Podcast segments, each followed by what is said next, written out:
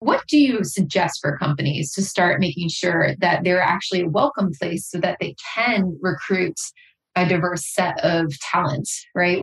What should people who are founders or leaders in companies be doing to make sure that they are welcoming? How should they be thinking through that? To invest in it, to learn, right? To go, what is it needed to make this an accessible workplace? Because how are your products going to be accessible if your workplace isn't? So think about it from I'm an employee and think about it throughout the whole life cycle of that employee's career, all the way into the product. Do the learning, talk to people with disabilities, run tours of your building to say, what are we missing? What is good? Because it doesn't begin and end at the product, Melissa. It begins and ends as your company. Because if your company doesn't have a culture of accessibility and inclusiveness, you have no hope in your product being able to. So it starts from I'm an employee before it becomes I'm a user and I'm a customer.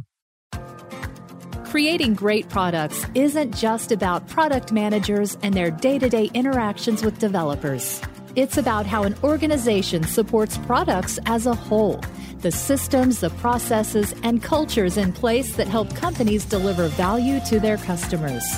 With the help of some boundary pushing guests and inspiration from your most pressing product questions, we'll dive into this system from every angle and help you think like a great product leader. This is the Product Thinking Podcast. Here's your host, Melissa Perri. Hello, and welcome to the Product Thinking Podcast. Uh, today, we have a special guest, Dave Dame, who is a director of accessibility at Microsoft. And we're going to talk about what product people can learn about accessibility and how they can make sure that their products are inclusive for everyone. So, welcome to the podcast, Dave. Thank you, Melissa, for having me on. Huge fan of yours. Great. So, can you tell everybody what is a director of accessibility? And also, how'd you, what's your story? How'd you get into tech? How did you start doing this for Microsoft? Where did it all begin? Wow, that's a lot of questions right off the bat. So, the director of accessibility, what, what my role is, the director of accessibility on Surface, is to ensure that I'm working alongside with the product makers to ensure we build our devices that are um, accessible for people of all different abilities, as well as working with my other accessibility peers in Windows and Office to ensure we have a really good, extensive experience for people with disabilities that don't only simply just empower them, but also make it in a way that's on brand and on design to make sure that they don't stand out by using those features. So, how did I get into tech? I remember trying to figure out what I wanted to do when I grew up. And um, for the people on the podcast that don't know, I was born with cerebral palsy and I use a power wheelchair. And in 1971, there wasn't really much somebody with a disability could do. But luckily, my parents were stubborn and resilient, got me into school, and it was time to go to university. And I didn't know if I wanted to go into computer science because I really enjoyed technology because it allowed me to build a world that was accessible and inclusive through technology or business, which I had a lot of passion for. That was way before product existed. So I went to school for engineering and I learned two things. One, that I wasn't the greatest production engineer that was ever, uh, and two, I really had a passion for the bigger picture of what technology can do to enable and solve problems and the business aspect of it of how do we make it viable and all those kind of things. So that got me into product and i started working uh, before it was called product. I think i was a project manager before i became a product manager. But i always loved building products that solved user problems in a way that helped make them be a better version of themselves. So i was doing that. What i didn't like about product was we had to do all our analysis and design up front and hope the world wouldn't change over the next two years while we quickly built it and put it into people's hands. in came Agile. It gave us a way where, as a product person, I could be wrong. And the beauty of it was is because I could iterate and learn quicker. I didn't have to do all my learning up front. I could do the learning as I deepened the relationship in the problem space and build better relationships with the user base. So that's what got me into Agile. And I was so good at it. I was doing Agile for a number of years up until the last few years where I returned back to product, which was my first love. That's great. And then at Microsoft, you're running the this team that is making sure that you have accessibility requirements in different things. How do you work across the different product managers to make sure that they're considering the accessibility uh, requirements, making sure that it gets on the backlog, seeing that they actually see the importance in it? Well, we're not spoon feeding them the requirements per se. We're really trying to get them to understand a diverse set of users, to have that empathy and understanding that not all users might be like the ones around them. So what we do is do uh, part of our group does a lot of user research. We run inclusive design sprints where we get people with disabilities sitting alongside with product makers and subject matter experts where we really try to help the teams gain valuable insights so that they take the insights and formulate their own requirements to make sure we build products that meet the need. The importance of doing this, Melissa, is we believe in designing with people with disabilities. We're not designing for people with disabilities because we want to make sure we're making sure they're part of the design process. So we make sure that we don't miss things or put our own biases in because sometimes if we just leave it to meeting accessibility standards that are out there, there's a difference between meeting the standard and having incredible experiences. And just like any user base, we don't want to just meet their needs. We want to give them phenomenal experiences where they become champions of our product. Yeah. And to get up to speed on all these different disabilities and you know different ways that people have to interact with stuff. How do you suggest people design with people with disabilities right? You said make sure that you design with instead of design for. Like what practices or processes are you doing on a day-to-day basis to make sure you're doing that? Well you need to understand um, inclusive design right? And understand like mismatches and stuff. So you need to get well experience in what does it mean to design inclusively. And it's weird as a product person like you know melissa when you start a new company you try to learn the product you try to learn the user base you try to learn the market space and when you're early on it's just an upfront learning curve the whole way. The challenge i've had is not only did i have to learn that but you're also trying to learn about multiple uses of disabilities. So you're educating yourself on that. And that's what product people can do as well, is learn all the different types of disabilities, not in a deep sense, but in a wide range sense. And then two, learn what assistive technologies that are out there that are independent of your product, but are the tools in which people use to manipulate your product, whether it's JAWS screen reader or other screen readers, where it's voice to text or voice navigation. Learn how they interact with your product. And then, thirdly, try to understand where the space is going for um, assistive technologies and what your competitors are doing. Awesome. So you're the team that really researches all the disabilities and brings it to the product managers and also the product makers so that they can start to incorporate it into the rest of their backlogs. That is correct. And we might also run inclusive design sprints, bringing subject matter experts, people of all abilities, and the product makers together to really bring out insights that can be used in designing the product right from the beginning. Amazing. Okay. So when you do those design sprints too, who do you kind of recruit for it? What's that kind of look like? Do you do it on the kickoff for the projects? How would you run them? Well, really, you know, in a perfect world, we can do them for all projects, but in reality, not every project's the same. It's if it's a brand new product, that's where you have the most impact. We'll do some research to see what type of things we want to build in, to see what different types of people with disabilities should we bring in. And not only just disabilities, like are they office workers? Are they artists? Are they creative? And really make sure we have the right balance of, of users in the right context, as well as the right disabilities. And sometimes bring subject matter experts from the medical field or the occupational therapy field and actual product makers themselves. So as we're synthesizing different insights and ideas, that we can really look at things in a very holistic way before diverging on what we're going to build. That's really cool. I love that you have this available too for you at Microsoft. Well, it's not easy, right? We got to yeah. we got to canvas our our self-host people and and those kind of things, which is part of the job, but then part of making sure we do it right.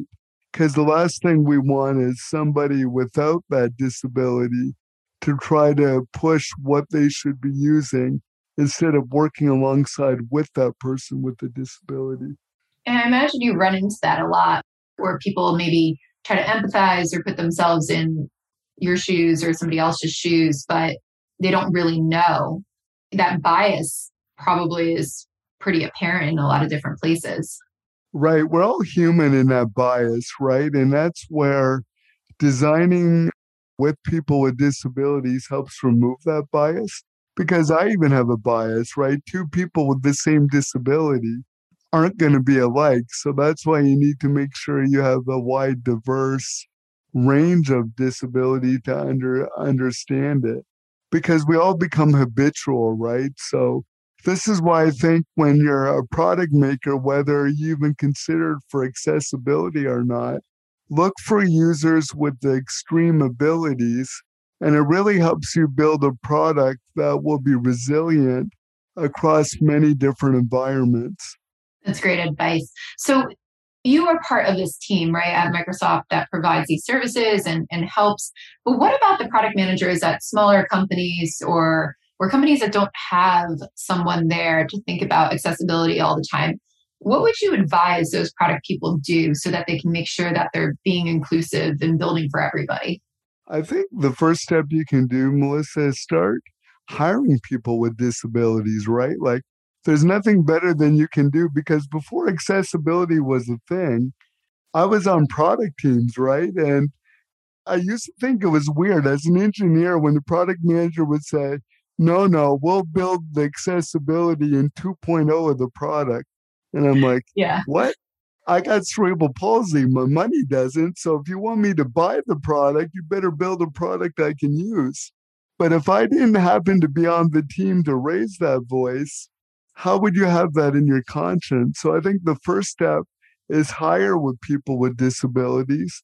And as you're doing that, because you're not to, you know, you know, it's a natural hiring process as opportunities come available when you're looking for test users, make sure you're getting a relative sample of people of all abilities in your design process, right? Just don't get standard users off the street. Look for diverse users.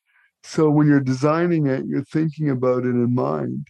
And it's hard, right? Because a lot of it is where do we find them? You know, you can hang out in the dis- uh, disabled parking spots at the mall. That's usually a good spot to find them. But you know, you just got to be creative and recruit for it and then nurture that user community to have them available for you.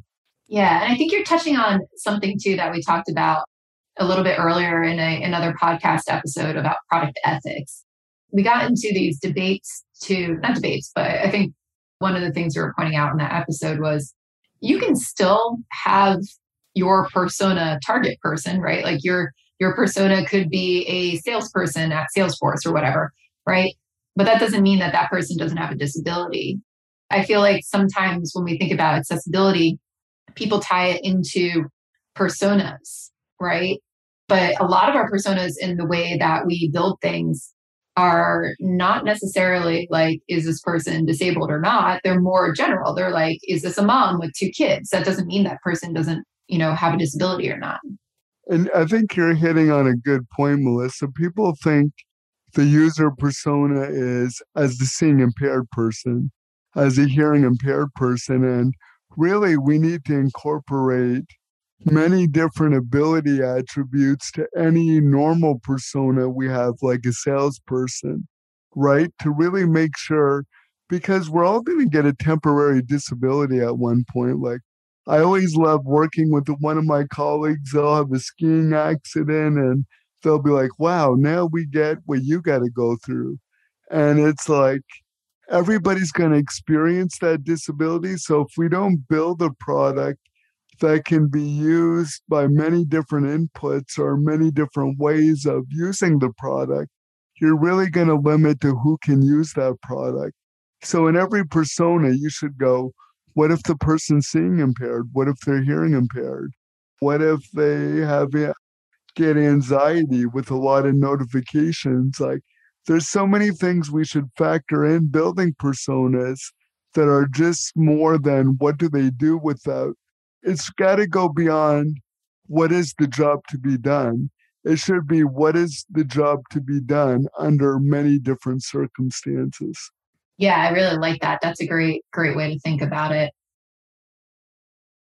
Yeah, that always ir- irked me. I feel like, you know, you, you probably hear this coming from the agile world as well. We're so obsessed with, you know, building MVPs or using agile to go fast, which is not the point. Um, but we sometimes get dismissive about building in the things that we should be building in from version one, just like you said, where people go, oh, in accessibility, I'm going to put it in a 2.0.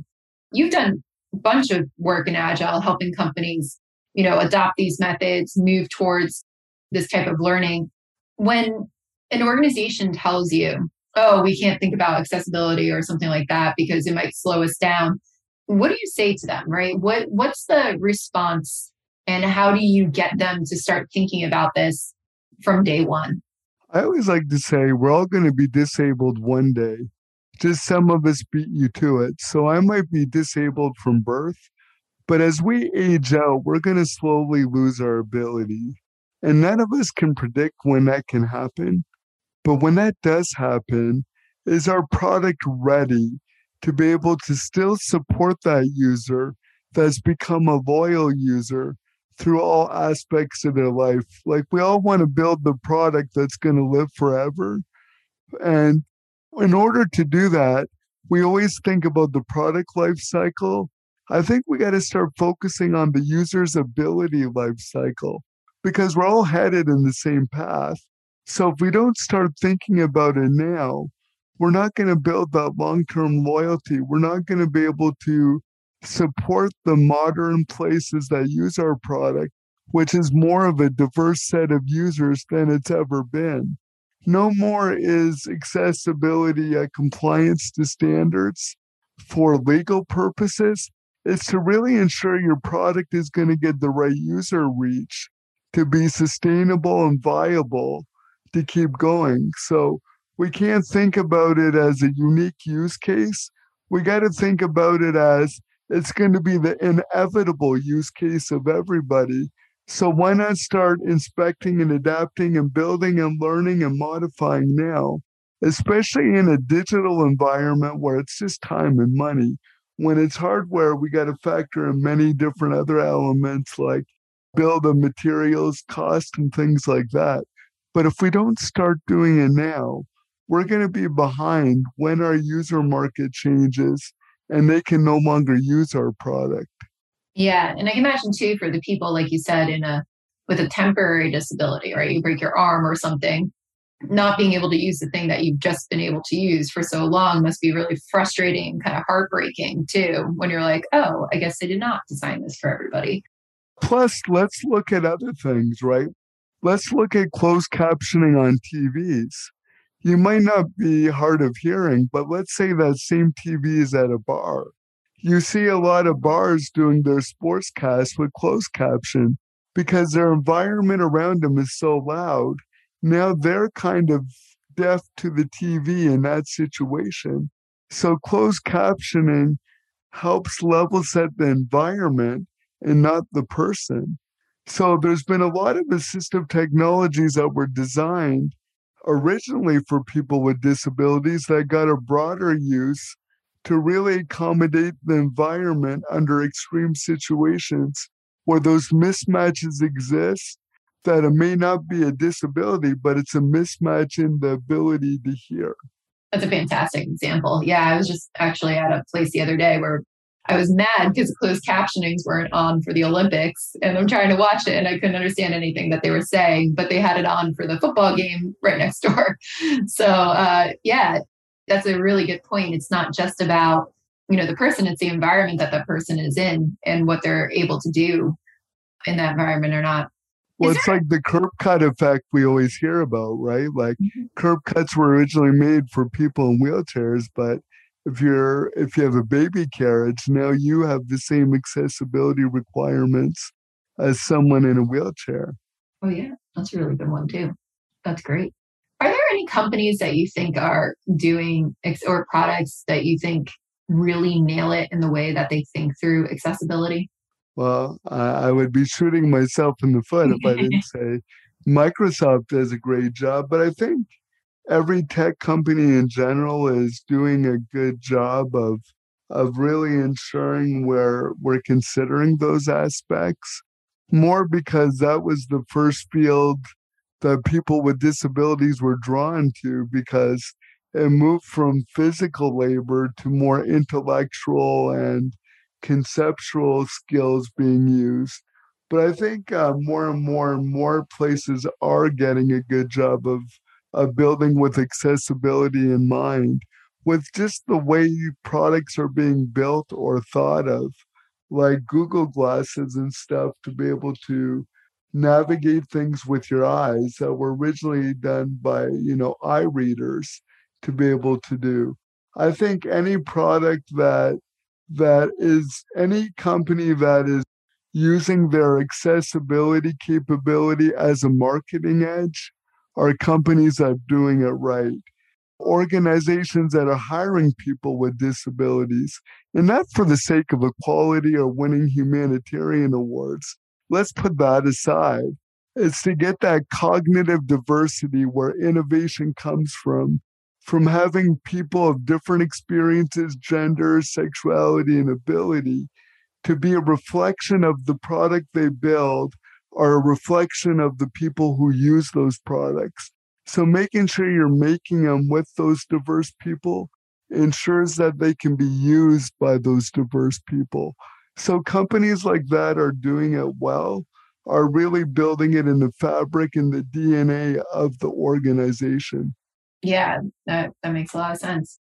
And you were just touching too about how, you know, people with disabilities turn to tech because you don't have to do more of the manual work. And I, I loved your story from the TEDx talk about how um, you you kind of stumbled upon tech and then became a big expert in it. Can you tell can you tell our audience a little bit about you know your first job and when technology was introduced, how it really changed your life?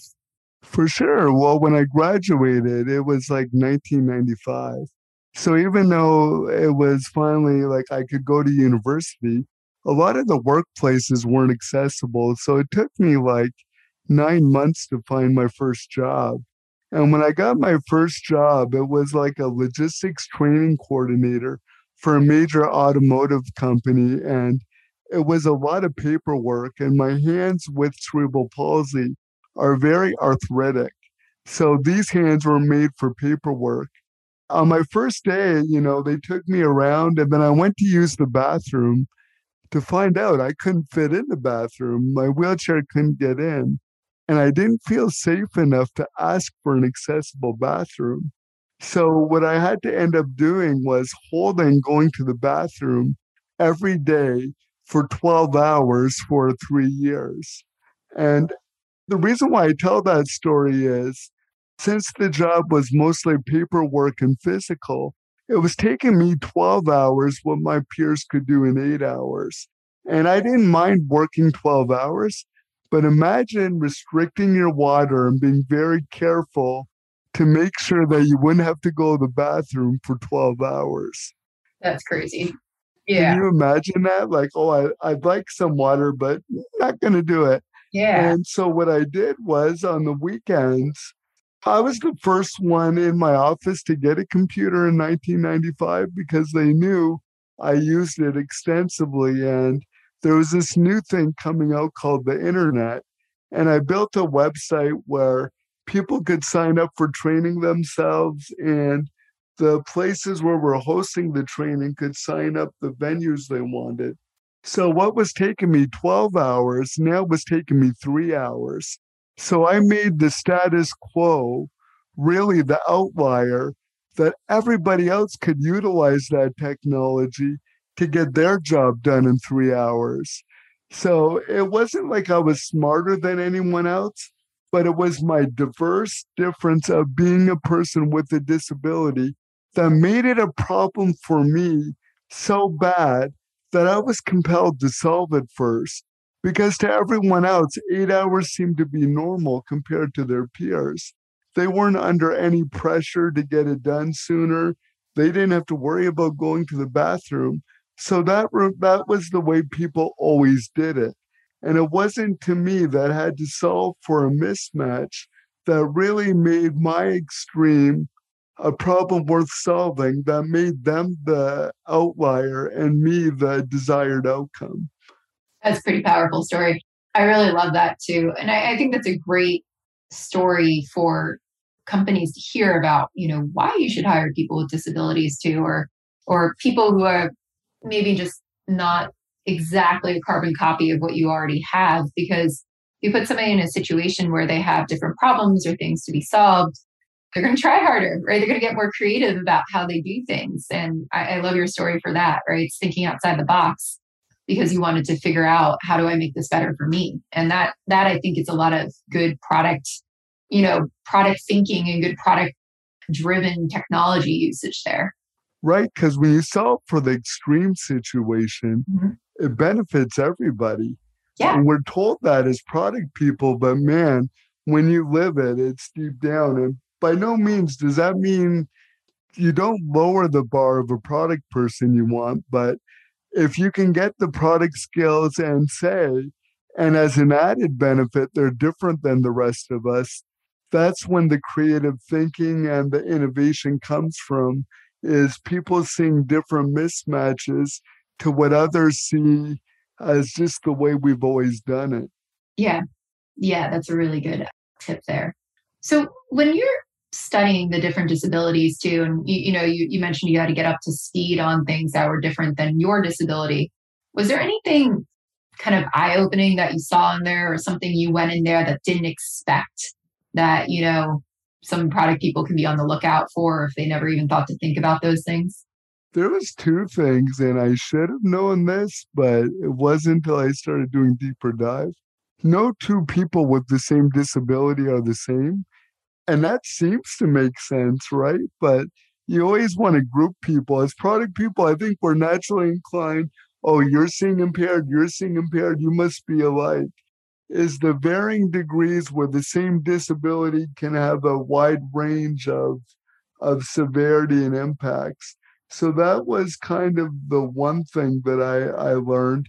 And secondly, you know, it seems to be invisible disabilities are where physical disabilities were in the 70s and 80s, where they're not well understood and nobody's being proactively to think about them and to look at them. Because I remember um, being a, a senior VP in one of my previous jobs, open concept really bothered one of our employees because they didn't have the ability to focus or concentrate. And my peers were like, well, they just got to get over it. And I'm like, wait a minute. If I needed a ramp to get in the building, none of you would have the courage to say, well, Dave, you better jump out of your chair and crawl up them stairs. You just got to get yeah. over it. So I think we need to be more mindful to people with invisible disabilities and try to be better at really being proactive in how we handle them because we really need to make sure we're not leaving anybody behind in this world where we need different thinking than we did the last 20 years to get us to the next 20 years. And the only way we're going to be able to do that is really to have the equitable platforms that allow the power of diverse thought exist so we can get ahead of these things. I think that's really smart to look into. Go ahead. And and we got to be proactive in it, right? Because one of my concerns is nobody celebrates disability day as they do women in tech as they do you know blm and lgbtq which are all important aspects to make those demographics feel welcome in the workplace so do people with disabilities so often i hear is well we don't have an accessible bathroom or ramp but the minute we hire one then we'll make sure we have it afterwards and that kind of lagging and thinking prevents people from wanting to work there. Can you imagine, Melissa, if they said, well, we'll build a woman's bathroom when we hire one? Like, yeah. would you feel compelled to apply there? Probably Absolutely not. not. no. And you said that this was something that you actually went through, though, right? When you were searching for your first job. Right. And I didn't feel safe to ask for it because I've always been uh, in my environment and in my settings, I tended to be the first one in, right? And the first one going through the changing of the thought process and the status quo. But even me, I never felt safe to ask for things until I feel I've proven myself. Like when I reduced the time from eight hours to three hours, they were willing to give me bigger product teams. They were willing to give me bigger groups. All I wanted them to do was build an accessible bathroom. But it wasn't until I felt comfortable that I belonged that I could ask for that.